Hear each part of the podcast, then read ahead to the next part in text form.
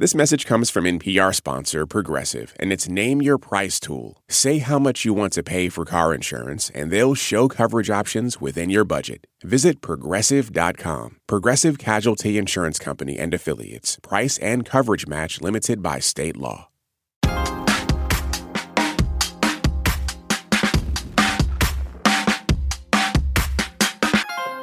For forty years, U S. News and World Report has released a ranking of the nation's top colleges, universities, and graduate schools.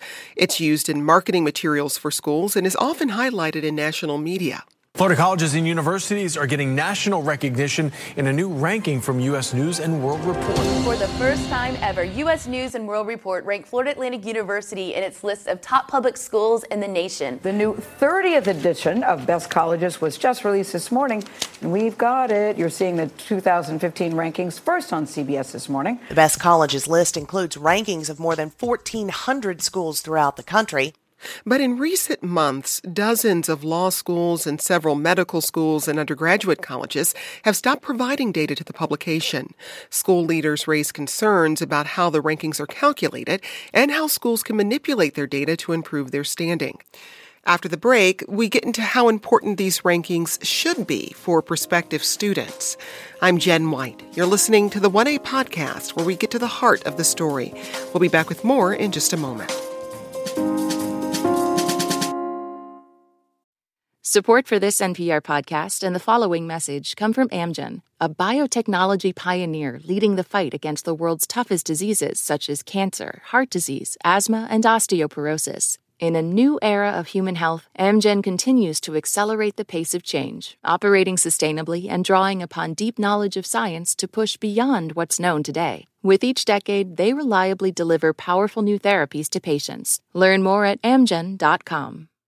This message comes from N P R sponsor Progressive Insurance, where drivers who save by switching save nearly seven hundred fifty dollars on average. Get your quote at progressive dot com and see if you could save. Progressive Casualty Insurance Company and Affiliates. National average twelve-month savings of seven hundred forty-four dollars by new customers surveyed who saved with Progressive between June twenty twenty-two and May twenty twenty-three. Potential savings will vary. The N P R app cuts through the noise, bringing you local, national, and global coverage. No paywalls, no profits, no nonsense. Download it in your app store today.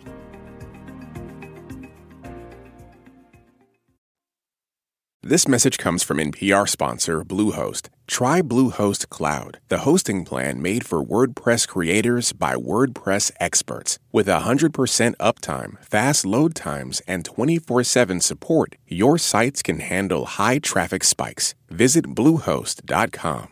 Support for this podcast and the following message come from Integrative Therapeutics, with vitamins and supplements previously available only through practitioners, including Cortisol Manager. Unlock your best self with clinician-curated supplements from Integrative Therapeutics, now on Amazon. I'm Rachel Martin. You probably know how interview podcasts with famous people usually go. There's a host, a guest, and a light Q and A. But on Wildcard, we have ripped up the typical script. It's a new podcast from N P R where I invite actors, artists, and comedians to play a game using a special deck of cards to talk about some of life's biggest questions. Listen to Wildcard wherever you get your podcasts, only from N P R. Let's get into the conversation and welcome our guests. Joining us to discuss now are two leaders of schools that have stopped cooperating with the U S. News ranking.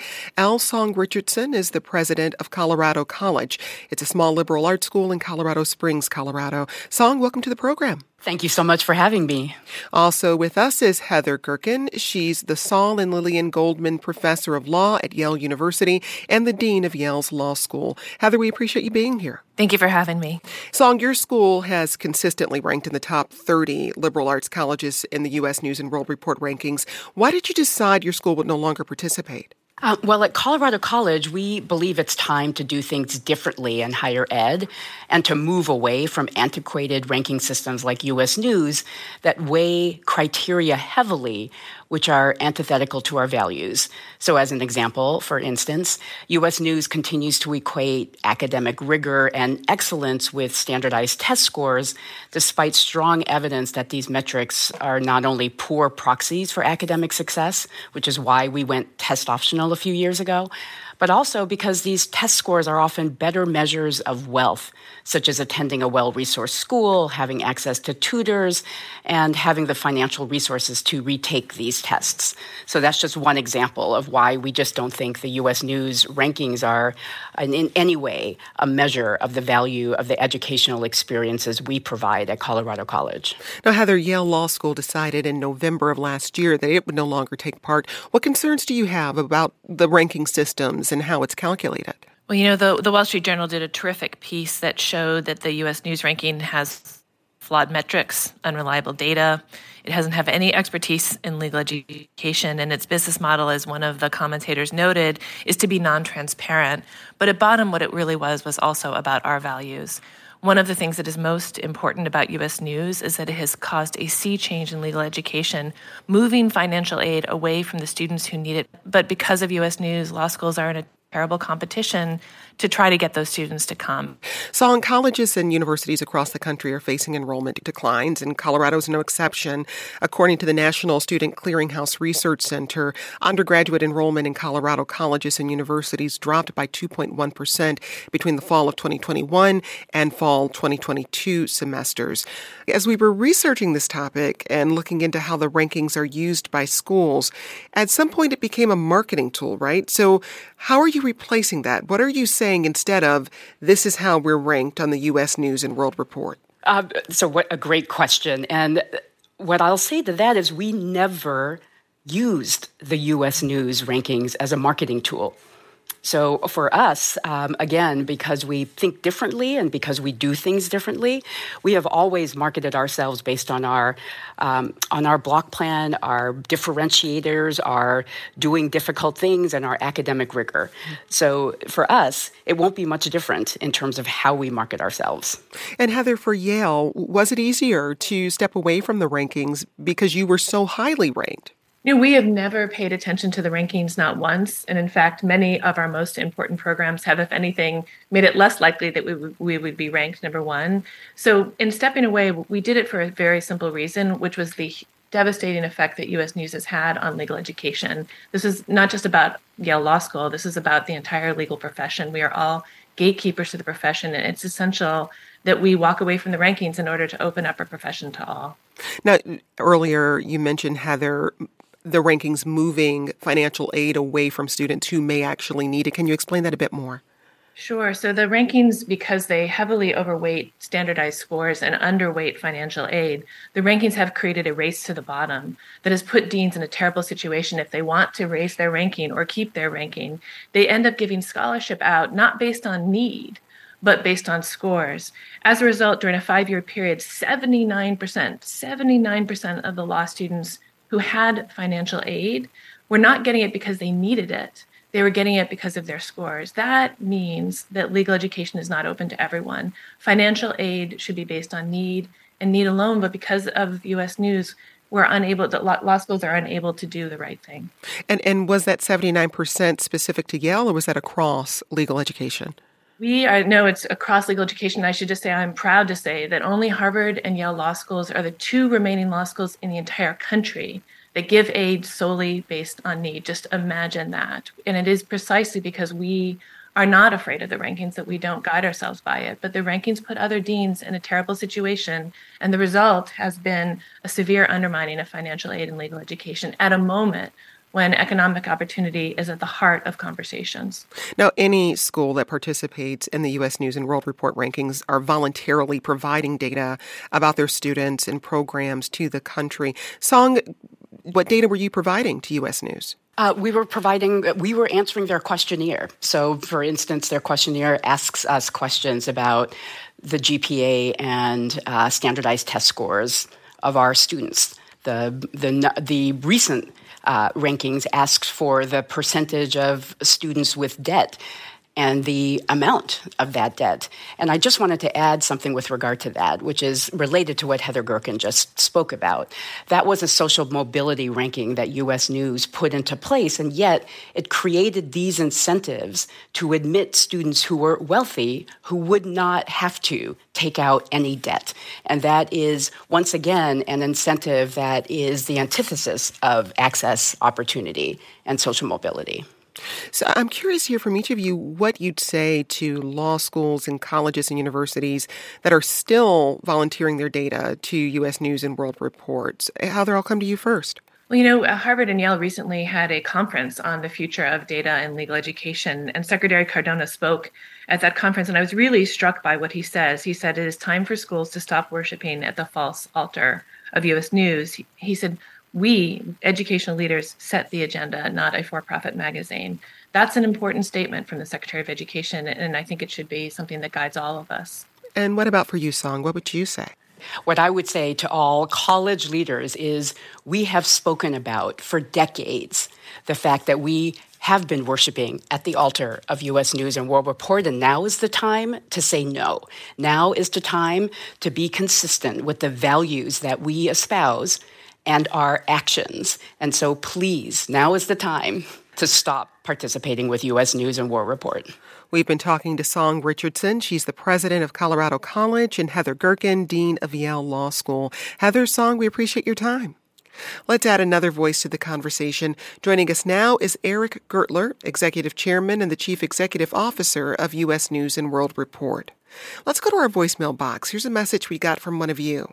I spent years as a college counselor at a major university and saw them manipulate where they fell in the rankings firsthand. U S. News rankings are nonsense. Eric, I'd like to get your response to the voicemail we just heard that colleges and universities are intentionally manipulating their data to better perform in the rankings by U S. News and World Report. Let me start first by explaining why we do the rankings, because I think that's I think that's important. And as as you know, uh, like N P R, we are an independent uh, journalistic uh, enterprise. And we have developed the rankings uh, to focus on the students, to help students make the best and most informed decision um, at a time when, as we all know, tuition costs are very high. Uh, it's a complex admission process. The admission process itself is quite opaque.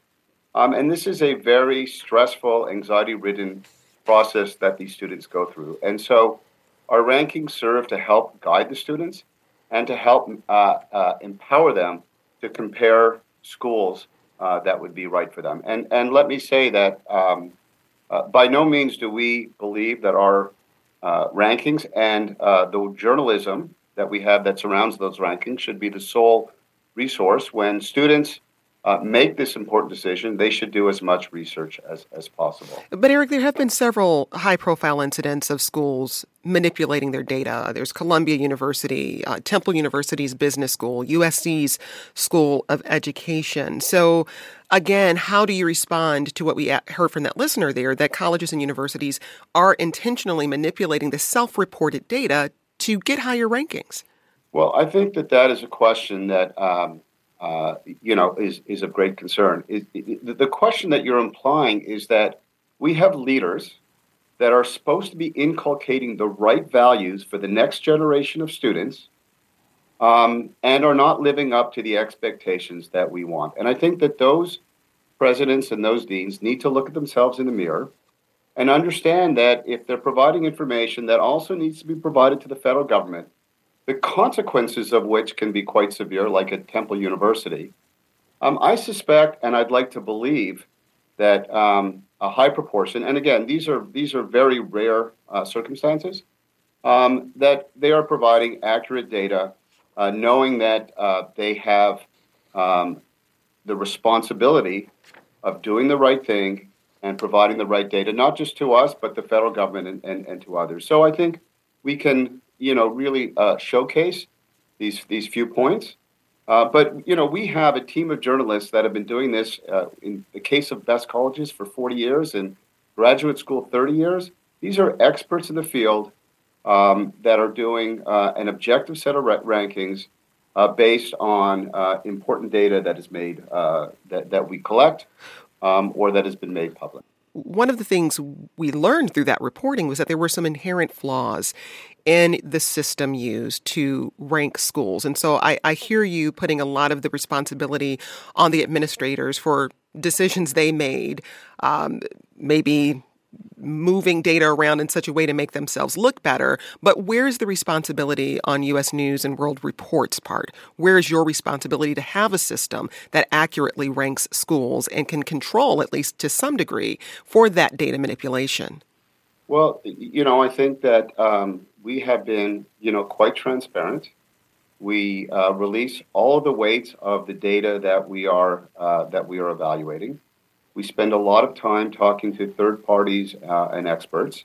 Uh, we do a lot of journalism uh, around that. So um, I think that, uh, you know, the, our, our, our team of expert journalists uh, who've been doing this for forty years are doing what is a high-level important service to help students make the most important decision Uh, for their educational choices.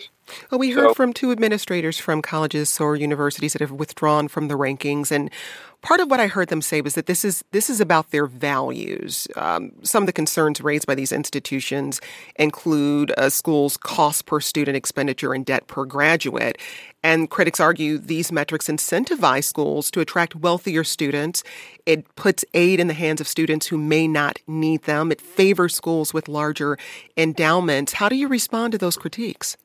So um, let's take our rankings for best colleges, for for example. And um, as as you know, uh, those re- those rankings have been refined over the years.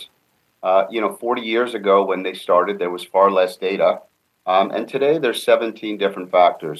And, um, uh, you know, you know, contrary to what um, one of your guests was saying, you know, we have included social mobility rankings, which help uh, schools who are supporting students who need it. So we're not incentivizing schools to prevent aid. I, I just don't.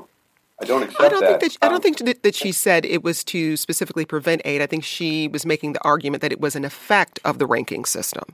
Look, I, I mean, you know, as, as as I've said, I've said publicly, um, you know, our rankings don't prevent the schools from doing anything. They are in control of of you know their policies and practices. What we're doing is reporting the data in a means by which those students who are making important decisions can can, can compare those schools. And you know, when you look at when you look at our rankings, uh, for example, on colleges. forty percent of the rankings are based on outcome data. And so the value, and, you know, it's always hard to, you know, debate debate values. I mean, but the value that we're emphasizing is that when you go to school and you're paying huge sums of money, I mean, look, take Colorado College. Um, it's eighty-seven thousand dollars on, on their website. It's eighty-seven thousand dollars. Then there's health insurance. It's over ninety thousand dollars to attend school. Yale Law School um, is about is about the same. We're talking about an excessive amount of money. We want to make sure that the students are getting what they're expecting. And so we do measure graduation and retention rates, but we also measure social mobility um, indexes like Pell Grant graduates, graduating rate performance. So there's a lot of data in there, and I think you need to look at it as a sum of the parts. So, for example, um, I think one of your guests mentioned uh, the selectivity of the data. I mean, should should any of the measures of a student be used when measuring for school? We put seven percent emphasis on that. That seems to be like a appropriate amount of, of weight. And by the way, we continue we continue to refine that that data. Well, that's what that's what I'm curious about, Eric. In light of the the pushback you're receiving from some institutions and more schools withdrawing from the rankings, are you revisiting the way you approach this? So, so first of all, um, the schools are withdrawing from providing data. They're not withdrawing from the rankings. U S. News has the decision to do rankings, and we've announced publicly that we will do the rankings. So effectively, what the schools are doing is providing less data, which means less transparency for students to make the decision. But, Does that then also mean less but, accuracy in the rankings?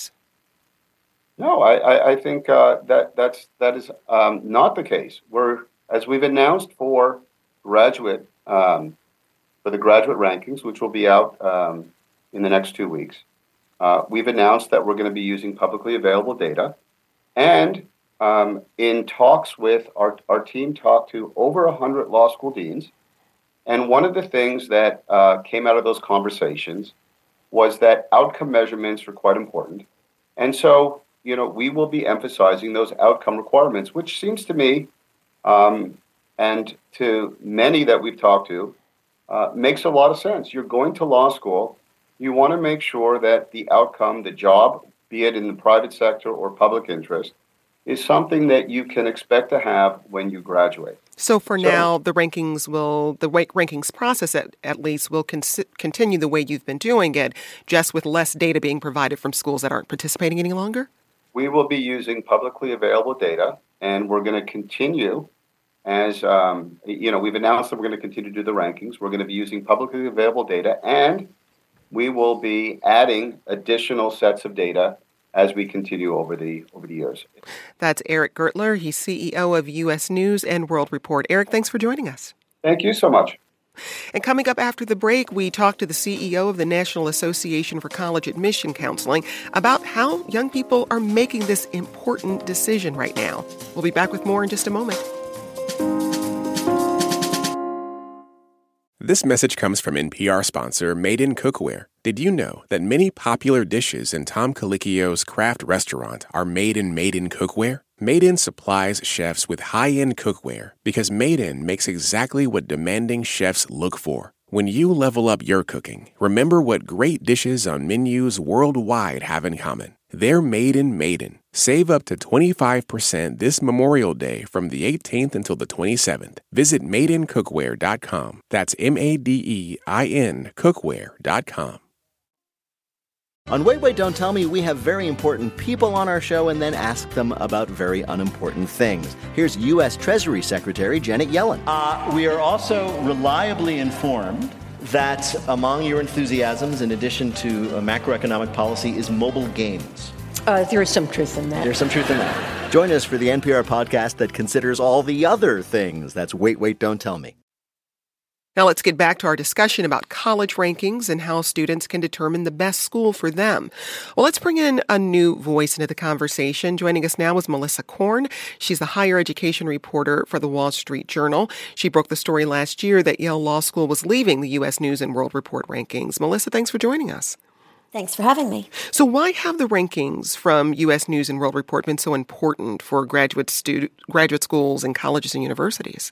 The Uh, process of choosing a college or a graduate program is complicated and stressful and expensive, and there's some great appeal in having some third party come and say, this is the best school, this is the right one, go down this path, right? It simplifies an otherwise overwhelming process.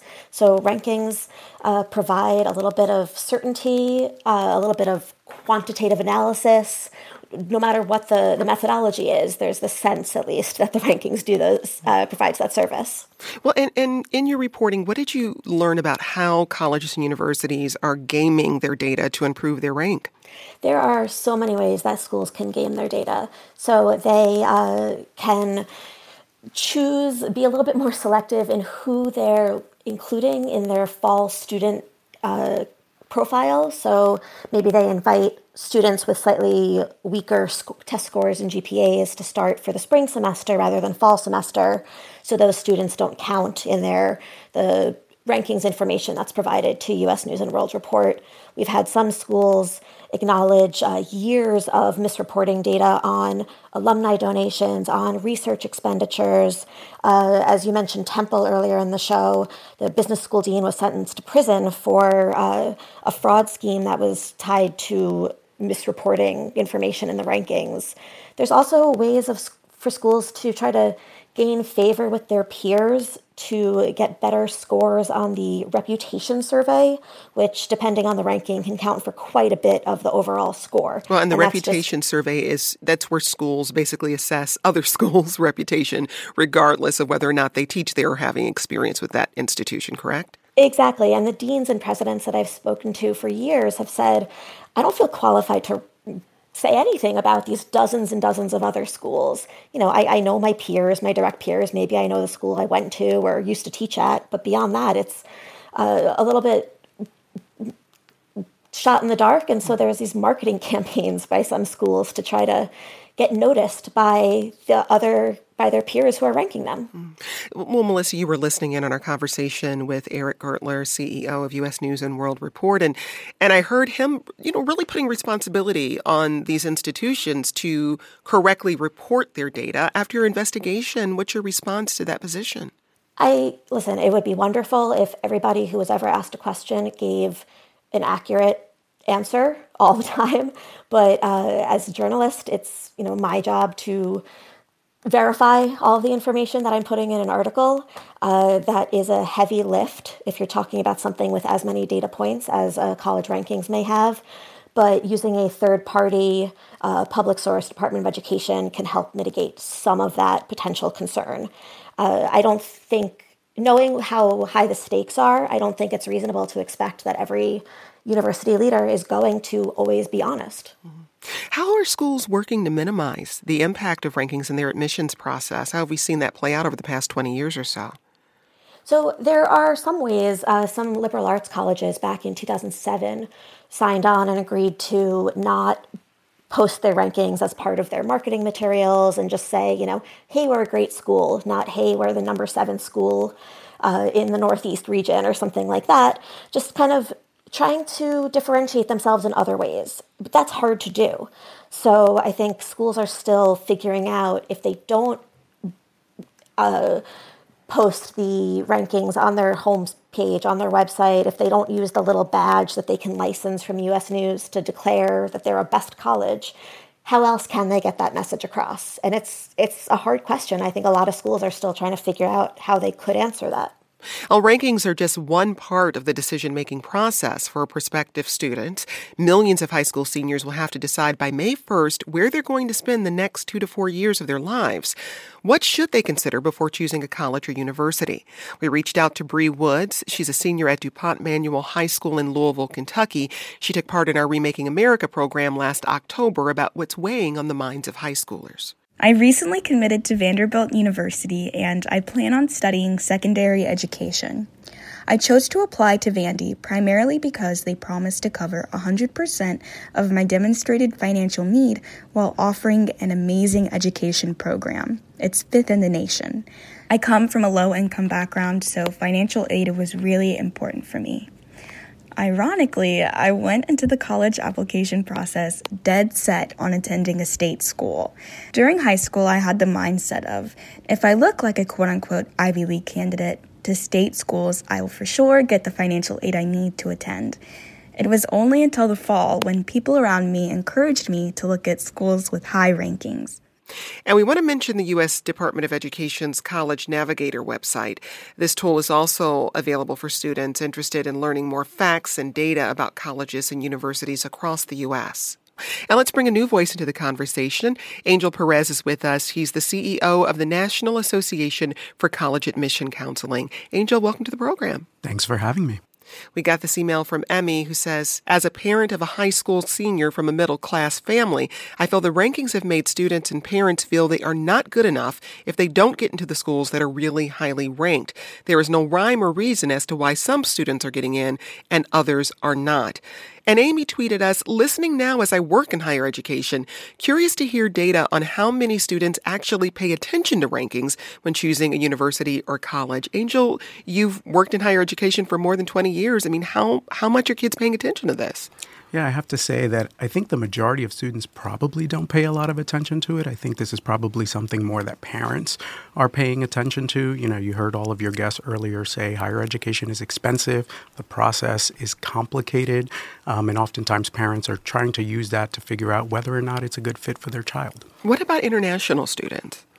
International students, that is a huge area where U S. News and World Report tends to be a tool that they use. I actually personally remember recruiting in places like China and India, and families would walk around the college fairs and basically look at where you sat in the rankings and decided whether or not to speak to you. It was really fascinating. Melissa, we heard from Bree, she's going to start college this fall, about how finances played an important part in her decision-making process. According to a report from the Georgetown University University Center on Education and the Workforce, the average cost of an undergraduate degree increased by one hundred sixty-nine percent from nineteen eighty to twenty twenty. The average cost of college, including books, supplies, and living expenses, is now about thirty-five thousand dollars a year, according to Education Data Initiative. I mean, how much are finances driving that deci- decision for parents and students? Finances are a huge part of the discussion, uh, more so than I think we've seen in decades past. There's a lot of talk about the R O I, the return on investment, so families are looking at how big the investment is. The thing is, though, what they measure as being the return on that investment can vary, right? It can be a high-paying job. It could be admission to medical school. It could be uh, admission to Teach for America, or it can vary depending on the family. So just saying this is what successful outcome is, there's probably not just one for everybody. Mm. And what about that cost gap between public and private schools and in-state tuition? How does that come into play? So uh, there is a big misunderstanding, I think, uh, among the public about how much college costs and what the sticker price is, what the published tuition rate is versus what the net price, the actual cost is. And uh, especially at well-resourced private universities, the net price could end up being lower than it is for in-state students at some public schools. Uh, it really pays to kind of dig into those numbers and go beyond just the, the sticker price for tuition and fees and room and board, because depending on the school, the actual cost can vary greatly. Let's go back to our voicemail box. So I actually work as a college counselor at a nonprofit. I'm breaking it down for them to look at three key things, and that's academic fit, financial fit, and social-emotional fit. What are their majors? What are their programs? Do they have professors really making an impact in their field? Thinking about social-emotional fit, right? Will I be able to make friends there? Are there clubs there? What does the diversity look like? But financial fit often doesn't come into the picture until April, when they get their financial aid award letters, and they have to make really hard decisions, oftentimes without understanding the big financial picture. Thanks for that message. Angel, how do those priorities the school counselor just laid out, academics, social-emotional fit, and finances, differ for a parent compared to a student? Yeah, I love that clip because it's exactly the way that I advise families. And I would say that they differ based on where the family is and where their priorities are. I would say that for most students I work with, social fit tends to be at the top of the list. And actually that's important, and we shouldn't um, ignore it, because all of the research actually shows that the students who tend to retain the most at colleges and universities are the ones that find a sense of belonging. And so social fit is really important. Academic fit, obviously important, because they are going to school to study. Um, but I would say more and more financial fit is actually becoming number one. College is so expensive. It's very confusing, even how you award financial aid. And so having that conversation earlier instead of April is critical for families. Well, in twenty sixteen, researchers from the National Bureau of Economic Research found students receiving financial aid in the form of grants perform better academically than those receiving loans. How can student debt impact a student's performance in school? Yeah, it's huge. I mean, I think a big part of it has a lot to do with the anxiety that families are facing and students are facing, and the worries of not knowing exactly what they're going to pay, especially because most people don't realize that financial aid changes every single year. We got this email from Brian, who says, for our senior, choosing between four public universities in Florida and a few well-respected private schools on the East Coast, we use the U S News and World Report, College Simply, Niche, Instagram, and our school college counselors, and we will continue to rely on all of these services and their ever-adapting processes. And Melissa, we've been talking about U S News and World Report, but how many other tools are there out there for families? So first of all, there are a lot of publications that do rankings, um, and full disclosure, the Wall Street Journal is among them. I'm not involved in them, but they they exist. Uh, there are, besides the kind of third-party publications, you have a ton of information available on the U S Department of Education website. It's not always the easiest thing to navigate, but College Scorecard provides a lot of information about debt loads, outcomes, uh, early career earnings, for not just entire schools, but individual uh, academic programs within those schools. So you can really drill down and see what the potential return is for particular uh, particular programs rather than just kind of getting an average across schools. Uh, there's also um, the common data set, which, again, not always the most user-friendly, but if you just search online for school name and college data set, any who participate, you can come up pretty quickly, and it has an immense amount of information about financial aid, about outcomes, graduation rates for different populations, class sizes, pretty much everything a prospective student may want to know. Angel, as, as I'm hearing Melissa describe this, this tool set, I'm thinking about young people whose parents may not have a lot of time available, or mm-hmm. first-generation college students whose families just may not know how to access all of these these tools. It, it sounds like a tool set that if you have college experience in your family or you come from a certain degree of wealth, this is more accessible to you. Am I hearing that correctly? Has that been your experience? It has been my experience. And there's a lot of organizations that are actually trying to support. I would actually say my organization, if you are a any student or family out there going onto our website, there is a button for students and they can actually go on.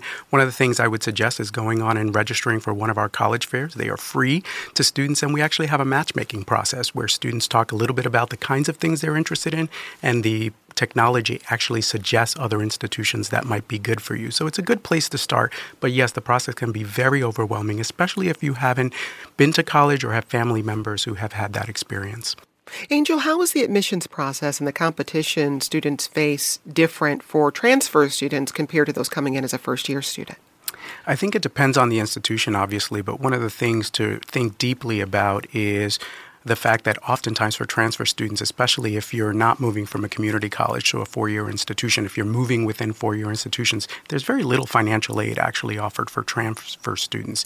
However, I do want to point out um, that the community college two-year to four-year process is a wonderful place f- to start, especially if students aren't exactly sure what they might want to actually study or if they have significant concerns about finances. Melissa, how how is this transfer system connected to the college ranking system? So uh, the college rankings, when they look at who the incoming class is, the new first-year class, they look at those who are coming, you know, as first-time students to the school. So they generally don't include transfer students, which potentially could incentivize schools to uh, defer admission for certain students, saying, you know, hey, go somewhere else for a year, then you can join us.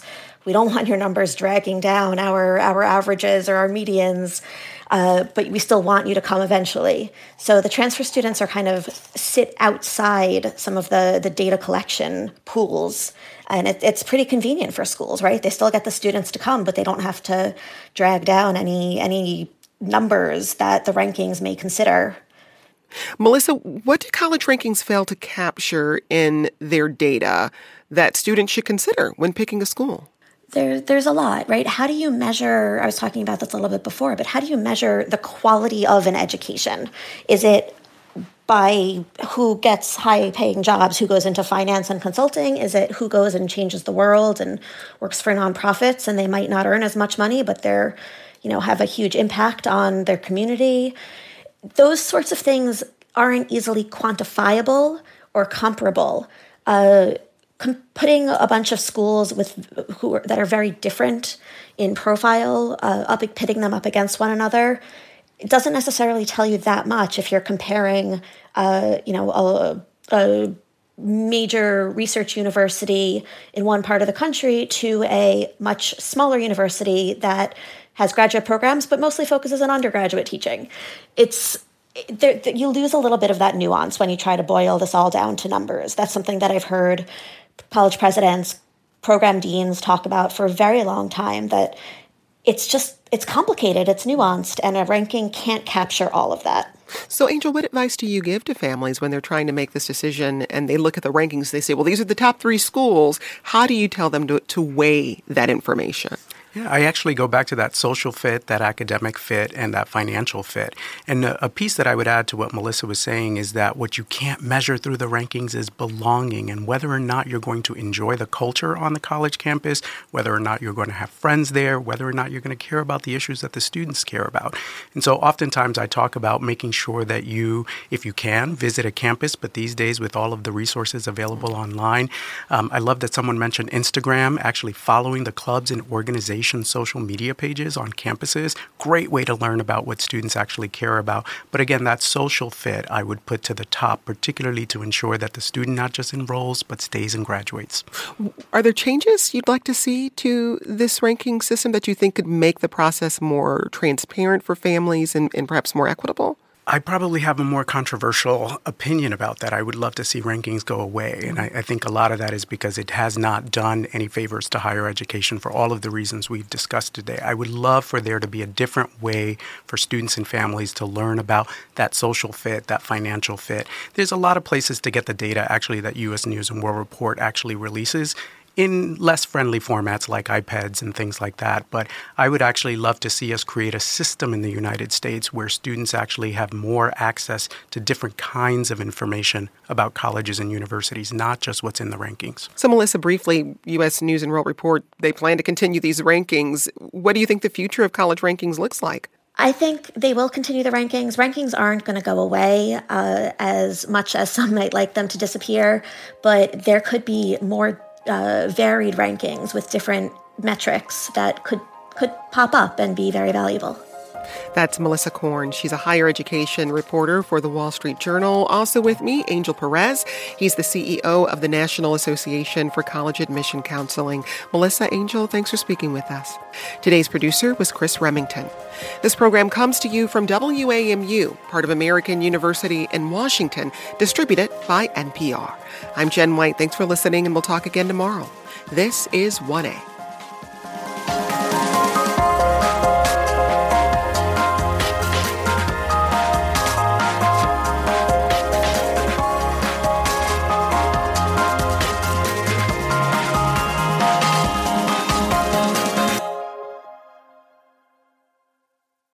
This message comes from N P R sponsor Shopify, the global commerce platform that helps you sell and show up exactly the way you want to.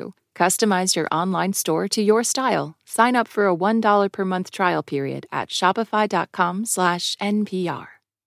This message is brought to you by N P R sponsor Progressive Insurance. You call the shots on what's in your podcast queue. Now you can call them on your auto insurance too with the Name Your Price tool from Progressive. Tell Progressive how much you want to pay for car insurance, and they'll show you coverage options within your budget. Get your quote today at progressive dot com. Progressive Casualty Insurance Company and Affiliates. Price and coverage match limited by state law. Summer is for going to the movie theater because it's too hot to stay home. It's for driving with the windows down, listening to your favorite music. It's for stretching out while you're on vacation to gobble up a T V show. For a guide to some of the T V, movies, and music we are most excited about this summer, listen to the Pop Culture Happy Hour podcast from N P R.